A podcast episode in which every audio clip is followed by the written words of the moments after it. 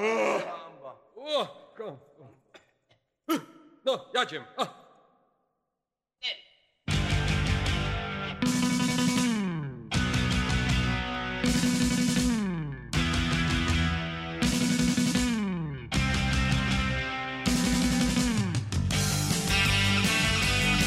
Dzień dobry, moi drodzy. To znów ja. Znów do Was mówię, chociaż niektórzy już na mnie krzyżyk położyli. Nagrywam kolejny odcinek w trudzie i znoju i po tym odcinku będzie miał kilka godzin snu tylko, więc docencie moją, e, moje poświęcenie i wysłuchajcie tego w całości. A nie ukrywam, że może być ciężko dla niektórych, dla takich jak Topór, e, co to muzykę wolą słuchać innego rodzaju. Dzisiejsza muzyka będzie specyficzna, bardzo specyficzna i bardzo oryginalna.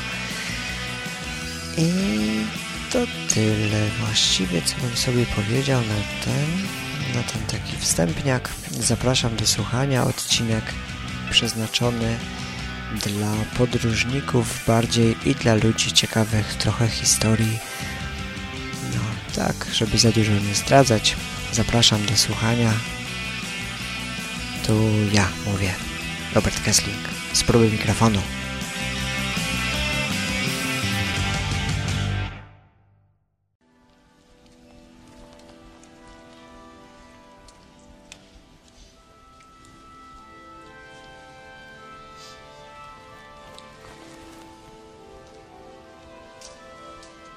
Cześć, witajcie ponownie. Miałem nagrywać za dnia, ale wychodzi na to, że po raz kolejny nagrywać będę w nocy. Stąd ten mój głosik.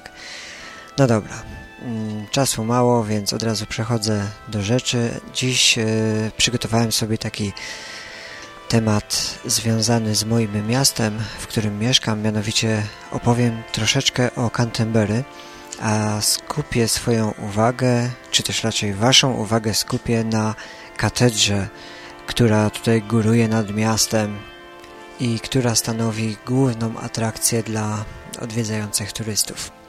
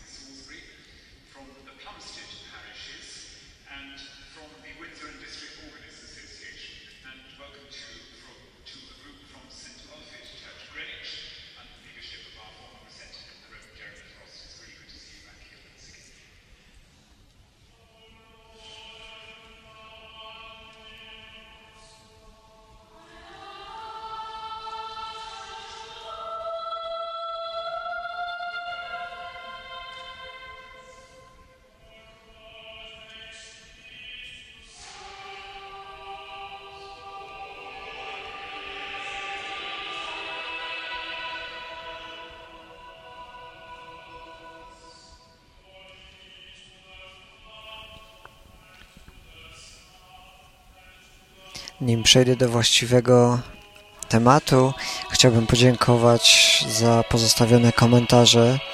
Wciąż można na Was liczyć. Bardzo się cieszę, że tak jest. Może moja aktywność troszeczkę się zmniejszyła, no ale najważniejsze, że Wy wciąż jesteście. Yy, Ostatnio pojawiły się dwie dziewczyny komentujące, yy, z czego bardzo się cieszę. Z jedną z nich nawet wymieniłem yy, troszeczkę poglądów i dzięki temu dowiedziałem się od Ani, bo tak ma na imię, jedna z moich słuchaczek, że próba mikrofonu jest niereklamowana. Z tego co ja wiem, no to jest wśród zaprzyjaźnionych podcastów czasami, ale widać, że dociera się do próby mikrofonu innymi ścieżkami niż mogłoby się wydawać. No właśnie, także dziękuję Ci Aniu za komentarz, dziękuję Ci za konstruktywne takie mm, informacje yy, i w tym samym za zmobilizowanie mnie też do nagrania tego odcinka.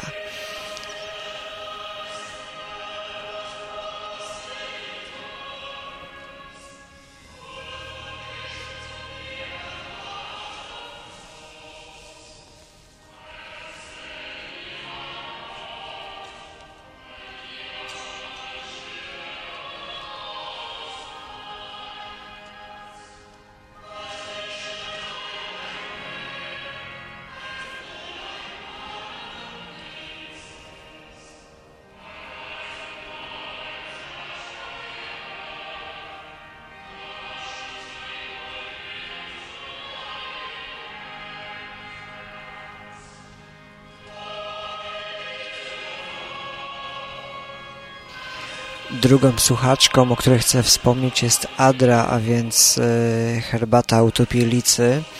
Jeszcze wciąż nie przesłuchałem, jeszcze wciąż nie dotarłem, aczkolwiek wiem i mam na uwadze ten podcast. Mam nadzieję, że damski głos nie tylko ten jeden, nie tylko Adra zagości, że w, w końcu zaczną dziewczyny nagrywać, a póki co mamy herbatę utopielicy czyli herbata upodobielicy blogspot.com, z tego co ja wiem. Zapraszam. E, a dziękuję Tobie właśnie za pozostawiony komentarz u mnie i mam nadzieję, że nadrobisz szybko zaległości z próbą mikrofonu. E, oczywiście, jak już wspominam o moich wszystkich komentujących, no to trzeba podziękować e, wszystkim, no i Łukaszowi, i, i Skwarze, Jarkowi, Adamowi. E, Filip też się odezwał ostatnio nawet, skomentował kilka odcinków. E, no, jestem, jestem zachwycony. Wszystkich nie będę wymieniał, mm, bo, bo jeszcze kogoś pominę i będzie niezbyt ładnie to wyglądało. No, ale cieszę się, dziękuję za te Wasze komentarze. No i to tyle y, mojego męczenia, takiego wstępniaka dodatkowego. Y, a nie, jeszcze coś. Y, ostatnio mam jakieś tam problemy z RSS-em, ostatnio nie mam czasu na stronę. Musicie mi to wszystko wybaczyć, ale ja wciąż jestem. Nie, nie ginę tak jak co niektórzy z, z krainy deszczowców. E, jestem, będę nagrywał, być może z nieco większymi przerwami, ale wciąż tu będę. No i to tyle. O, i teraz dopiero przejdę do właściwego odcinka. W tle muzyczka nagrana na żywo ostatnio e, razem z rodzinką, która nas odwiedziła tutaj, rodzinka z Wioli Strony. E, i spędziliśmy razem czas właśnie w miejscowości, o której troszeczkę opowiem, a kulminacją była wizyta w katedrze, z której muzykę nagrałem i która właśnie leci w tle. E, byliśmy na mszy. Tak wygląda msza w kościele anglikańskim.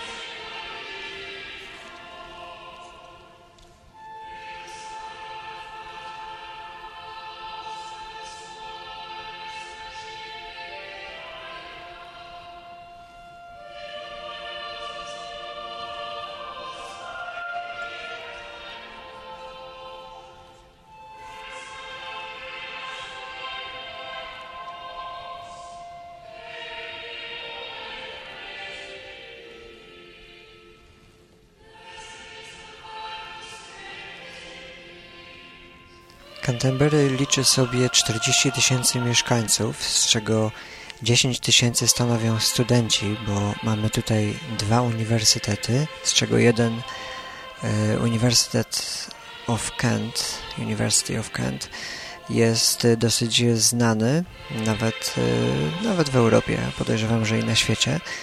Ma swoje siedziby też i w Brukseli, i w jakichś tam innych miastach także.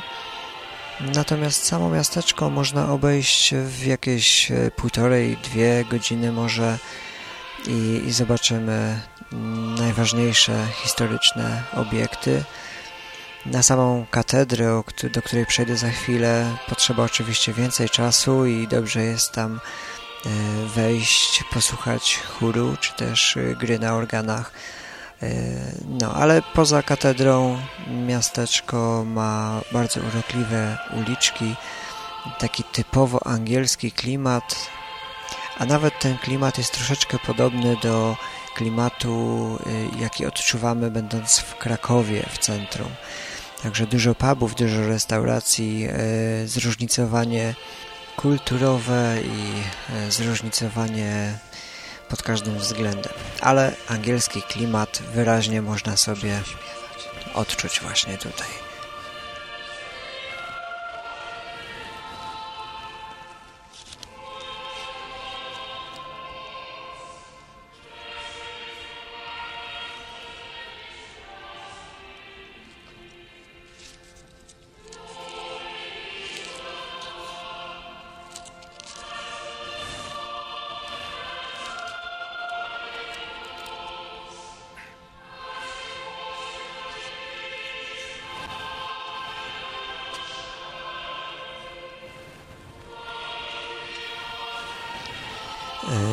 Można przeczytać w niektórych informatorach, w Canterbury przebywały, mieszkały i pracowały różne znane osobistości. E, Christopher Marlowe, Jane Austen, Charles Dickens, e, kto tu jeszcze? Joseph Conrad to z tych bardziej znanych, a to naprawdę tylko kilka nazwisk i nawet tam chyba jakiś aktor pochodzi z Canterbury, ale to bym musiał Wioli zapytać, a ta już śpi.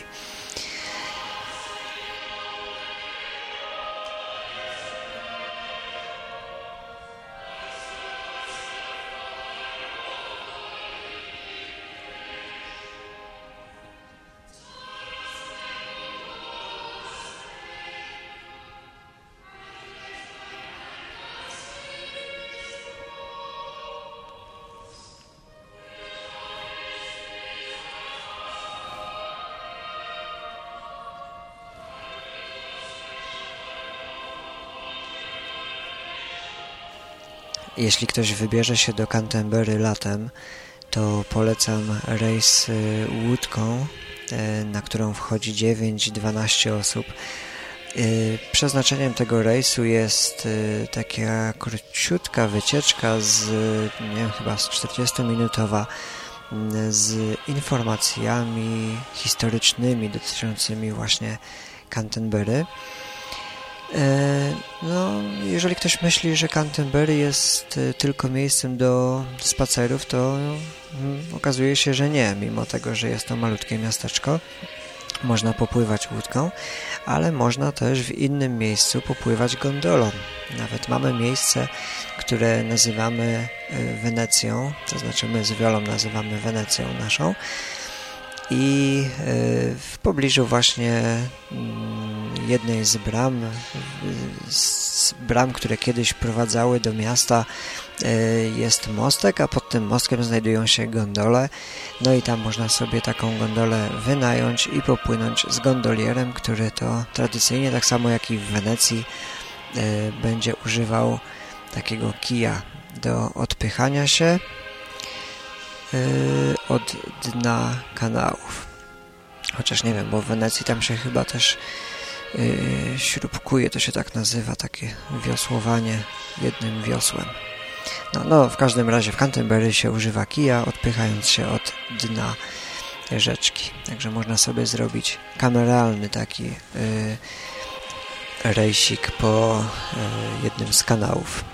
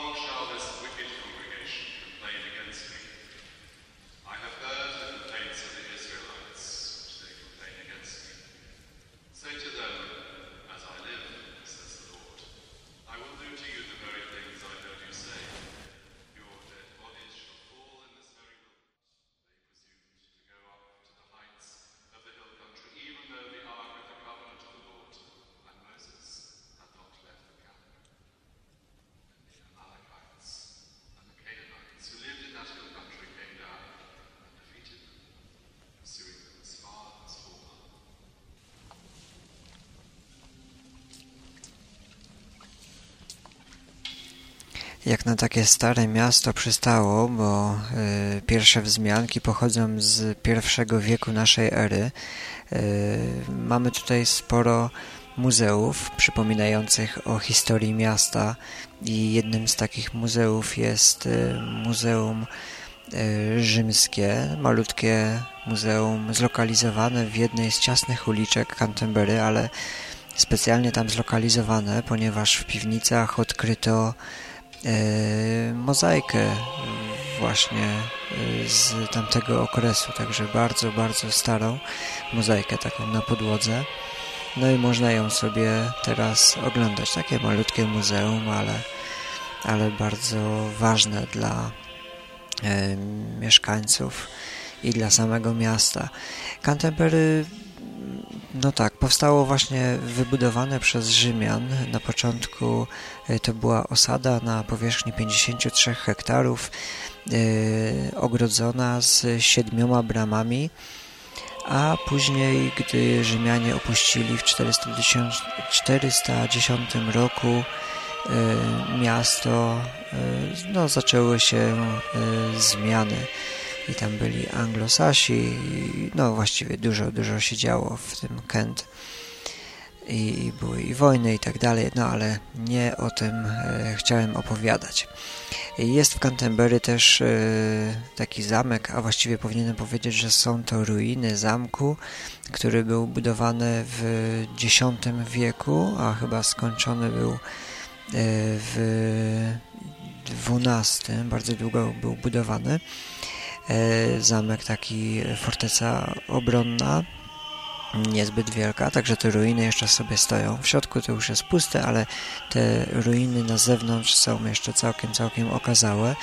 E, dookoła też Canterbury kiedyś e, przebiegał mur taki właśnie typowej twierdzy, a teraz zostało z tego muru coś około może kilometra także jedna tylko ściana y, tego muru, ale z drugiej strony miasta za to jest y, brama wjazdowa, y, która się ocaliła i też bardzo ładnie to wygląda.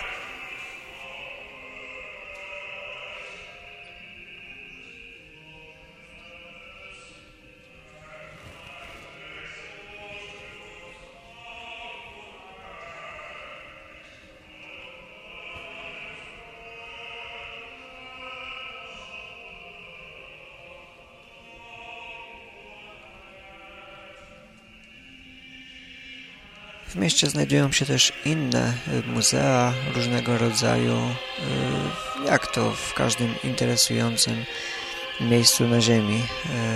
Y, jedną z takich ciekawostek jest muzeum, w którym przedstawione są figury i dostajemy takie słuchawki audio mm, z przewodnikiem i można sobie posłuchać odgłosów, jak to wyglądało życie w dawnej Anglii troszeczkę z humorem zrobione, a całkiem, całkiem ciekawe. Nie, generalnie muzea w Anglii są chyba bardziej nastawione na to, żeby zainteresować ludzi, aby ci nadal chodzili do muzeów, a mm, raczej odbiegają od e, takich muzeów, które znamy w Polsce, gdzie eksponaty są przedstawione zawsze za szybką, najlepiej zawsze z daleka i najlepiej siedzieć cicho, nic nie dotykać, nie oddychać i tak dalej.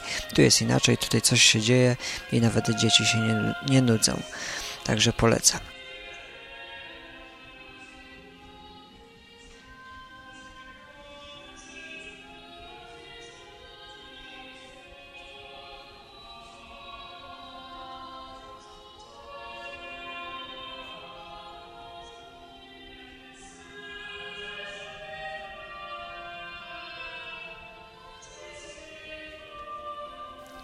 Jeśli ktoś dobrze zna język angielski, to bardzo polecam innego rodzaju atrakcje. Otóż e, najlepiej jesienią wybrać się z przewodnikiem angielskim, który jest urany e, w czarną mm, płachtę, taką czarną, no nie wiem jak to nazwać, pelerynę, o w czarną pelerynę, w czarny cylinder i oprowadza nas e, po zakamarkach Canterbury, opowiadając różne historie o duchach, o różnych niestworzonych właśnie takich ciemnych ciekawostkach związanych z miastem.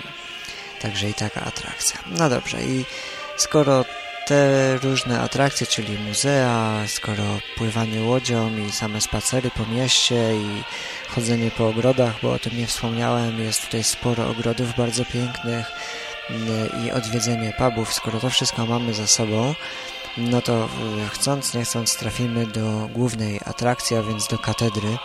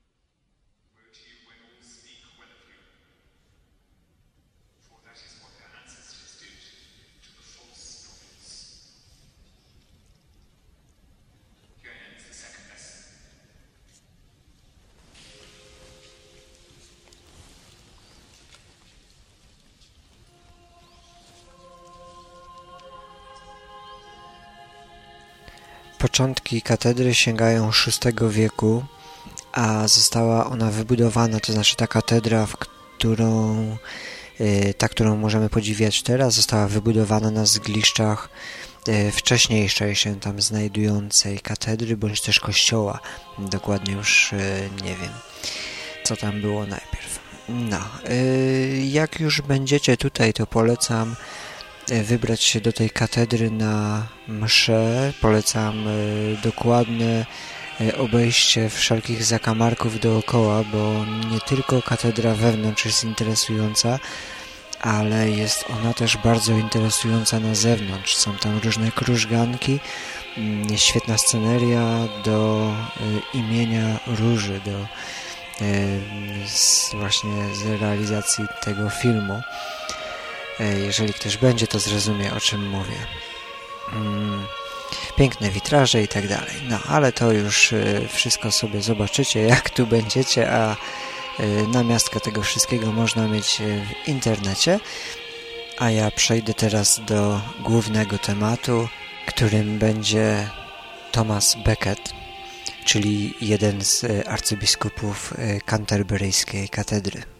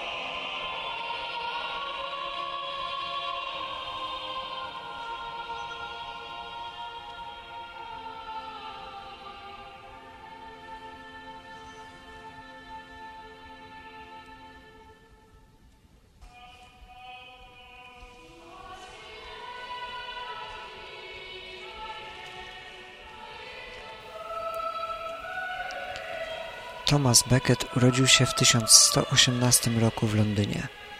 Początkowo kształcił się u kanoników regularnych w Merton, a następnie studiował w Paryżu.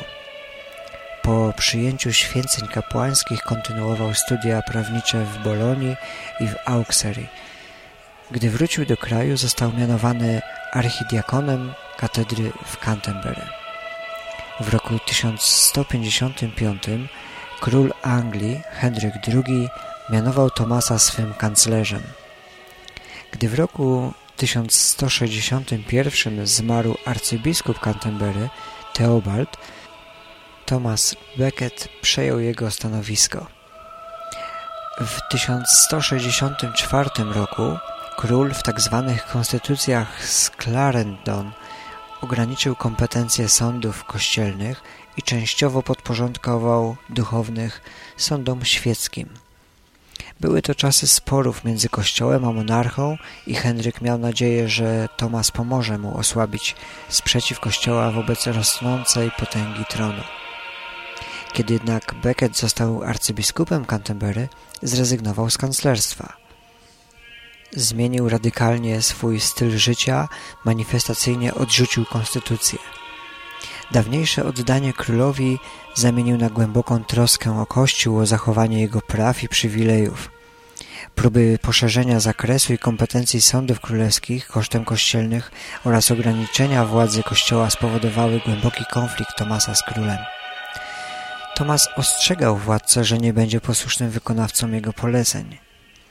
Sprzeciwił się królewskim planom nałożenia nowych podatków, wdał się też w spór z monarchą o zakres kompetencji sądów kościelnych i świeckich oraz o prawo kościoła Anglii do odwoływania się bezpośrednio do Rzymu.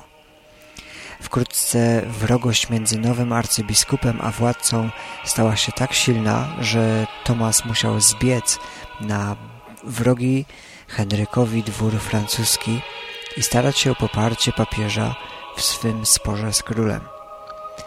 Nie uzyskał go jednak w pełni i po sześciu latach wrócił do angielskiej katedry wraz ze swoimi kilkoma mnichami będącymi jego strażą boczną. W roku 1170 Tomas powrócił do Anglii. Szybko jednak ponownie naraził się królowi, gdy obłożył ekskomuniką kilku biskupów, którzy odmówili wykonywania jego poleceń. W przypływie złości Henryk spytał swych stronników Czyż nikt nie uwolni mnie od tego siejącego zamęt kapłana? Czwórka wiernych rycerzy bardzo wzięła sobie te słowa do serca. De Tracy, Fritz Urs, de Morville i Brito wyruszyli do Canterbury. Po burzliwych rozmowach, nie prowadzących w sumie do niczego, okrążyli Becketa próbującego ukryć się za namową mnichów w katedrze. W rzeczywistości tamtego dnia przed katedrą i w jej wnętrzu odbyła się rzeź. Mnisi Becketa padli razem z nim pod ostrzami rycerzy. Oto jak prawdopodobnie wyglądać mógł dzień 29 grudnia 1170 roku na podstawie tekstów zebranych w angielskim XIX-wiecznym dziele poświęconym Becketowi.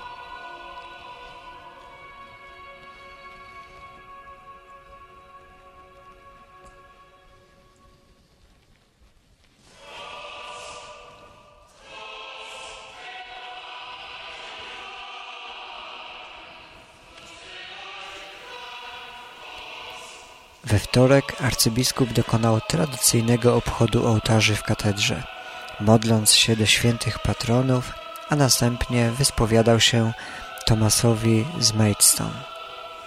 Potem zjadł obiad ze swymi domownikami i pracował. Rycerze, którzy mieli go zabić, przybyli do katedry około godziny trzeciej po południu. Becket nakazał wówczas odejść swym domownikom, ale prędko zmienił zdanie. Pociągnęło to za sobą także zmianę planów dotyczących morderstwa. Sprawcy mieli później zeznać, że gdyby znaleźli się sam na sam z arcybiskupem, zabiliby go drzewcem krzyża, który znajdował się przy jego krześle. Becket powitał ich dumną przemową, w której zapewnił, że nie ucieknie w obliczu śmierci i że znajdą go zawsze postępującego za Chrystusem. Następnie udał się z pałacu arcybiskupiego w kierunku kościoła. Wewnątrz zastał tłum ludzi, którzy w porze niszporów przybyli do katedry zaalarmowani widokiem zbrojnych w mieście. Jako pierwszy z rycerzy wpadł do kościoła Reginald Fitzurs, krzycząc Gdzie jest Thomas Becket, zdrajca króla i królestwa? Arcybiskup zaczął właśnie wspinać się na schody prowadzące z transeptu do chóru. Po jego prawej stronie znajdował się ołtarz świętego Benedykta, po lewej zaś stał Edward Grimm, który trzymał w dłoniach krzyż arcybiskupi.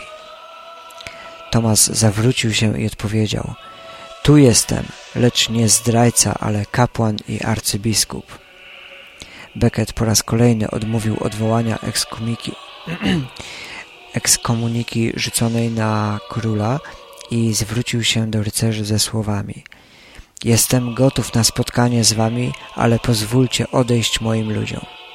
Wówczas wszyscy, którzy z nim byli, z wyjątkiem Roberta z Merton, Williama Fitzstevena i Edwarda Grima, a także kilku nieznajomych, y, nieznanych z imienia mnichów, rozbiegli się po katedrze, chowając się w jej zakamarkach i za ołtarzami.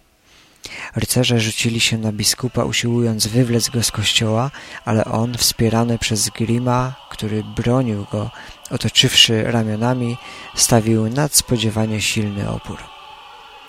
Wówczas zbliżył się Reginard Fritzurs, gdy chwycił płaszcz arcybiskupa, ten odepchnął go od siebie i przezwał Rajfurem, cokolwiek to znaczy. Wtedy rzucili się na niego dwaj rycerze stojący dotąd z boku. Czwarty z grupy zabójców, Hugon z Morville, nie brał bezpośredniego udziału w zbrodni. Stojąc z boku i przytrzymując napór tłumu zgromadzonego w katedrze. Jeden z rycerzy uderzył płazem miecza w ramię Becketa, raniąc równocześnie jednego z mnichów. Po pierwszym uderzeniu arcybiskup zasłonił oczy rękoma i rzucił się do przodu wołając Polecam się Bogu, błogosławionej Marii i świętym Dionizemu i Alfegni. Nie znam go. Wówczas otrzymał z ręki Fritzursa uderzenie, które ścięło kawałek skóry z włosami z samego czubka jego głowy. Potem miecz Reginalda dopadł na lewe ramię i przeciął szaty. Równocześnie ciężko raniony został Edward Grimm, który stojąc za Beckettem otaczał go wciąż ramionami i próbował złagodzić siłę uderzenia miecza. Jego ramię zostało głęboko rozcięte, a kość złamana tak, że upadł na bok. Arcybiskup, widząc krew na swoich rękach, zawołał O Panie, w Twe ręce składam ducha mego. Po otrzymaniu kolejnego ciosu w głowę, tym razem z rąk Tracy'ego, opadł na kolana, wołając Przyjmuję śmierć w imieniu Jezusa i Jego Kościoła. Gdy Tracy uderzył jeszcze raz, arcybiskup upadł na posadzkę całym ciałem z rękoma rozkrzyżowanymi wedle słów Williama Fitzstephena, jak gdyby do modlitwy. Ostatni cios zadał Richard Brito. Uderzył w głowę leżącego z tak wielką mocą, że odciął mu część czaszki, a równocześnie klinga miecza złamała się na dwie części. Tutaj dodam od siebie, że w miejscu poświęconym e, Tomasu, Tomasowi Becketowi w katedrze jest e, właśnie taki taki taki symbol złamanego miecza no właśnie, jak tam sobie będziecie, to poszukajcie. Poszukajcie tego, bo będziecie mieli obraz mojej opowieści, jak staniecie właśnie w tym miejscu, które ja mam na myśli, a które musicie sobie sami odnaleźć. Gdy arcybiskup leżał już martwy ze zmasakrowaną głową, zbliżył się do niego jeden człowiek przybyły z rycerzami, Hugo z Horse, y, zwany też Hugonem z Meuclerc. Położył stopę na szyi martwego i końcówką miecza roztarł po kamieniach posadzki jego mózg, mówiąc, ten zdrajca już nie powstanie. Równocześnie ludzie przybyli z rycerzami, rozpoczęli grabież, włamując się do komnat zabitego i wynosząc jego cały ruchomy dobytek. Rycerze wkrótce odjechali w kierunku Saltwood. Wstrząśnięci mnisi oczyścili miejsce zbrodni z krwi, a w nocy umieścili ciało na głównym ołtarzu. Następna noc była nocą cudów. Z ciała Becketa promieniowała podobno uzdrowicielska siła. W roku 1173 papież Aleksander III kanonizował Tomasa Becketa, męczennika i uczynił 29 grudnia Dniem Świętego Tomasa. Henryk zaś, obawiając się, całkiem słusznie zresztą, papieskiej klątwy, postanowił publicznie okazać skruchę. W lipcu 1174 roku pożeglował z Francji do Anglii i odbył pielgrzymkę do grobu świętego Tomasa. Na rogatkach Canterbury przywdział tradycyjny, pokutny wór. W katedrze biskup, opat i mnich wymierzali mu biczem uderzenia na obnażony kark. Otrzymawszy w ten sposób rozgrzeszenie, Henryk całą noc spędził samotnie w katedrze, a rankiem udał się do Londynu. No i to taka właśnie historia mm, związana z Thomasem Beckettem. Grobowiec świętego, jego relikwie i wiele dzieł sztuki dotyczących Thomasa Becketa za czasów Henryka VIII y, zostały zniszczone, tak przynajmniej oficjalnie się mówi. Relikwie świętego zostały spalone przez specjalną komisję pod przewodnictwem Thomasa Cromwella. Niektórzy badacze mówią jednak o uratowaniu relikwii Becketa, inni zaś dość sceptycznie odnoszą się do tej tezy. 23 stycznia 1888 roku pod posadzką krypty w miejscu pierwszego spoczynku szczątków arcybiskupa obok y, wmurowanych w posadzkę marmurowych płyt mogących stanowić pozostałość y, jego pierwszego grobu znaleziono trudne do zidentyfikowania y, kości ułożone na kamiennej podstawie wokół czaszki ze śladami mechanicznych urazów. Znalezisko kości ponownie wydobyto w 1949 roku i ponownie badano, e, by dwa lata później pogrzebać je w tym samym miejscu. Problem ich pochodzenia nie został jednoznacznie rozstrzygnięty, niemniej istnieją powody, by przypuszczać, że są to rzeczywiście szczątki świętego Tomasa uratowane przez mnichów. Niektórzy historycy dopuszczają możliwość przetrwania relikwii. Interesująca jest też zrodzona współcześnie legenda, mówiąca, że relikwie świętego rzeczywiście spoczywają w katedrze w Canterbury w miejscu, które zna jedynie kilka osób z każdego pokolenia. Osobą taką miał być m.in. archiwista katedry i wytrwały historyk William Ary, zmarły w 1981 roku no trzeba powiedzieć w 1981 roku. E, święty Tomas jest patronem e, Anglii oraz osób duchownych. Kult jego szybko objął Kościół Zachodni i nabrał on w nim wielkiego znaczenia.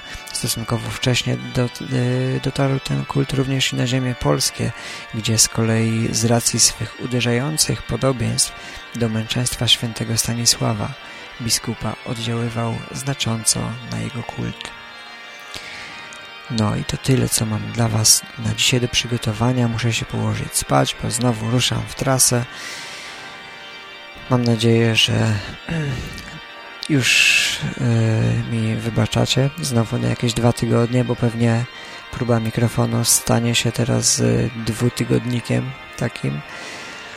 e, aż do czasu, jak sobie jakoś tego wszystkiego nie poukładam, żeby móc nagrywać e, to, co chcę nagrywać w jakiś inny sposób, a trzeba Wam wiedzieć, że chciałbym robić audycje ciekawe i chciałbym się do nich przygotowywać i mieć materiał e, gdzieś nawet zanotowany na kartce i tak dalej. To wszystko wymaga czasu, którego mi ostatnio dosyć brakuje.